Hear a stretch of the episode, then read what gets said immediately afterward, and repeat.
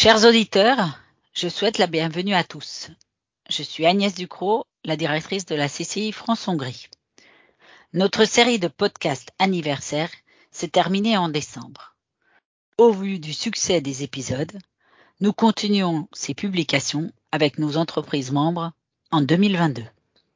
Tous les épisodes sont disponibles en français et en hongrois. Mon premier interlocuteur cette année est Vincent Leroy, le nouveau directeur général de Total Energy en Europe centrale. Bonjour Vincent. Bonjour Agnès. Commençons donc notre série de petites questions. Le monde de l'énergie connaît un développement important ces jours-ci. Vous êtes bien expérimenté dans cette industrie. Pourriez-vous nous dire un peu plus sur vous? Bien sûr Agnès. Euh, donc en effet, je suis responsable du hub central couvrant trois pays la Slovaquie, la Hongrie et la République tchèque. Euh, je suis basé euh, à Prague depuis l'été dernier avec mon épouse.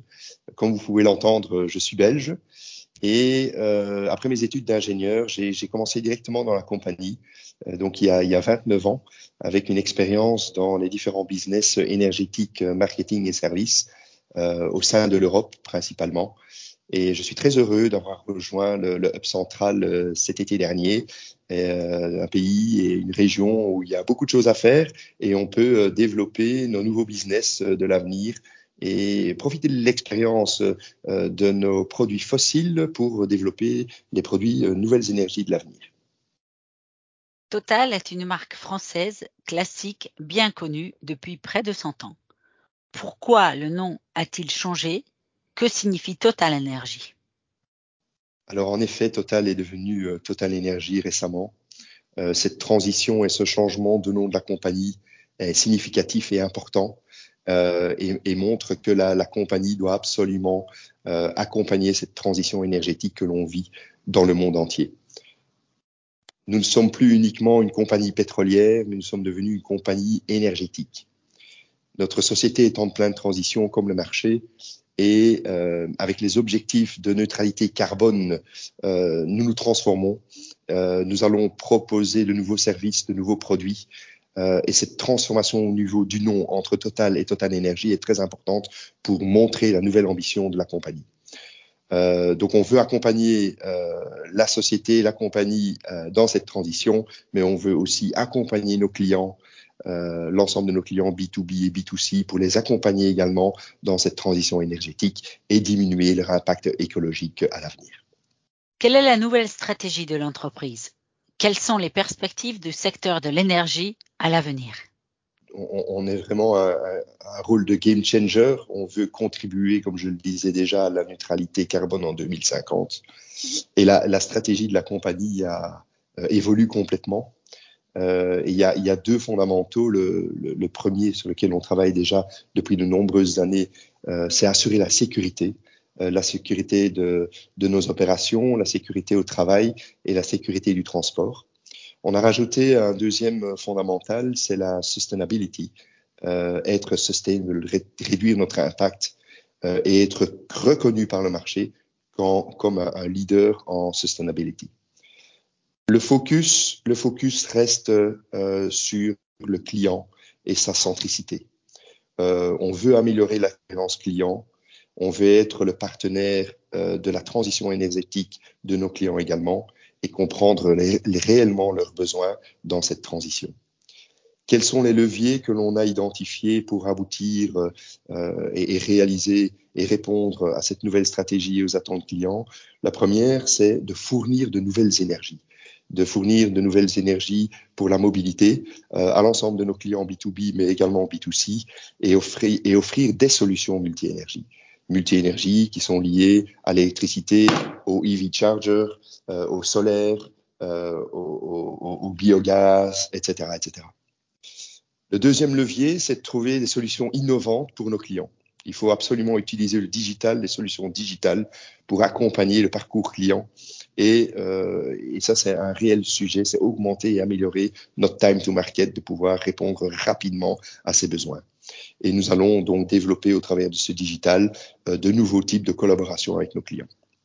Un troisième levier, super important, c'est développer nos équipes développer nos équipes puisque lié à cette transition énergétique, à de nouveaux services et à de nouveaux produits, hein, nous devons augmenter et élever les compétences de nos collaborateurs de pouvoir, de manière à pouvoir répondre aux besoins des clients.